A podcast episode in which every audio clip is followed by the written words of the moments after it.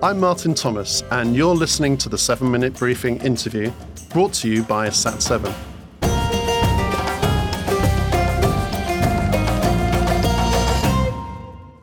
Today's guest is Dr. Terence Ascott, colleague and founder of Christian media network Sat7. When we asked Terry to give us the top five issues facing the Middle East, he was keen to point out that generalizations about the region do not work. So, this brief overview needs to be heard in the light of the great disparities, complexities, and histories that exist across the Middle East and North Africa region today. Over to Dr. Ascott. Today, we're going to look at the top five issues facing the Middle East. So, the first issue is war and internal conflicts. Yemen, northern Syria, Libya, parts of Iraq, Sudan, South Sudan, and, of course, the Holy Land continue to be devastated by fighting. These conflicts, as well as the numerous border tensions, have left millions dead and tens of millions displaced. They've resulted in the destruction of schools, businesses, health and other social services, the supply of safe water and electricity, and a breakdown of law and order. As well as being displaced from their homes, people are suffering as a result of failing health, environmental damage, food insecurity, a loss of educational opportunities, and poverty. Many have been forced to risk their lives on treacherous Mediterranean crossings in overcrowded vessels, and some tragically have even felt they have to sell their own children. The second issue facing the Middle East is poor education.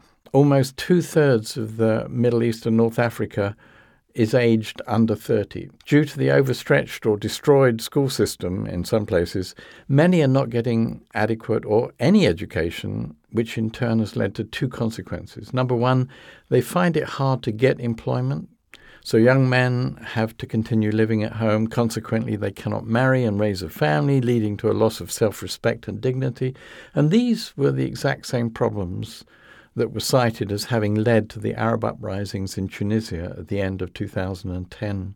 The second problem is related to the fact that a poor education makes people vulnerable to state or other propaganda. This weakens the chances for real democracy to evolve in the region and makes it easier for Islamist or other groups to radicalize young people. A third issue is the lack of press freedom and freedom of expression. Even in some of the most apparently open countries of the Middle East, there are journalists, bloggers, and people with legitimate concerns or complaints against their government that are locked up either as terrorists or under the special powers of national emergency regulations. And in other countries, such as Iran, people can disappear for no legal reason whatsoever. Freedom of the press and freedom of expression are, without question, vital pillars of democracy. Without these, free and democratic societies in the Middle East and North Africa cannot happen. The fourth issue facing the Middle East is a lack of women's rights. This continues to be a major hurdle for the Middle East. And while the examples, the extreme examples, can be found in Taliban controlled Afghanistan, this is mostly a cultural rather than a religious issue.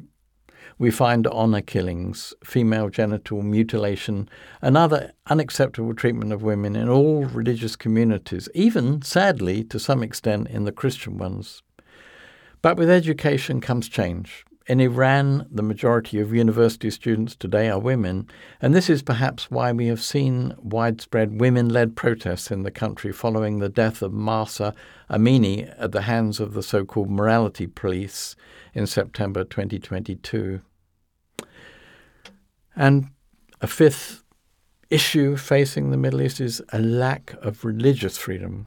A recent Pew Foundation study declared that, for Christians, this is the worst era of global persecution in a thousand years.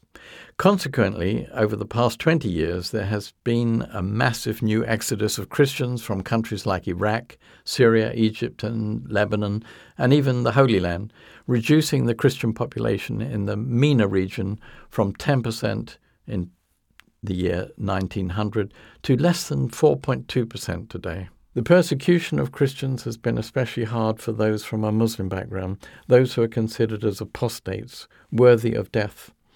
Others, including Zoroastrians, Yazidis, and those from the Baha'i faith, have also been denied religious freedom. Alongside this is the rise in atheism, despite this also being considered apostasy. And in countries like Turkey, uh, deism is very much on the rise, with people not wanting to abandon religion altogether, but being turned off at Islam by what they see as hypocrisy and exploitation of the religious leaders in their country. In fact, the more a government in the region leans towards theocracy, the more people are turning away from their traditional beliefs. In the case of Iran, this has led to the fastest growing church in the world today, at least in per capita terms. There are, of course, many other critical issues facing different countries in the MENA region, including corruption and economic instability. If we're praying for a free Middle East in the years to come, it is not only a case of establishing democratic institutions, there also needs to be a fundamental respect by all for the rights of others. Otherwise, elections will always result in the majority exercising a tyranny over its minorities. This is why Sat7 is committed to sharing a holistic message in the Middle East. As well as sharing the gospel and supporting the Middle East Church, we seek to address the rights of women and minorities, the displaced and the disabled, and all those who have no voice. Thank you to Dr. Ascott for highlighting the issues and challenges, but also for sharing how Sat7 is bringing joy, showing love, and strengthening faith right across the region.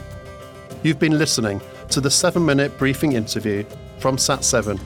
Subscribe today and join us next month as Annabel Moole interviews Archbishop Angelos of the Coptic Orthodox Church of London.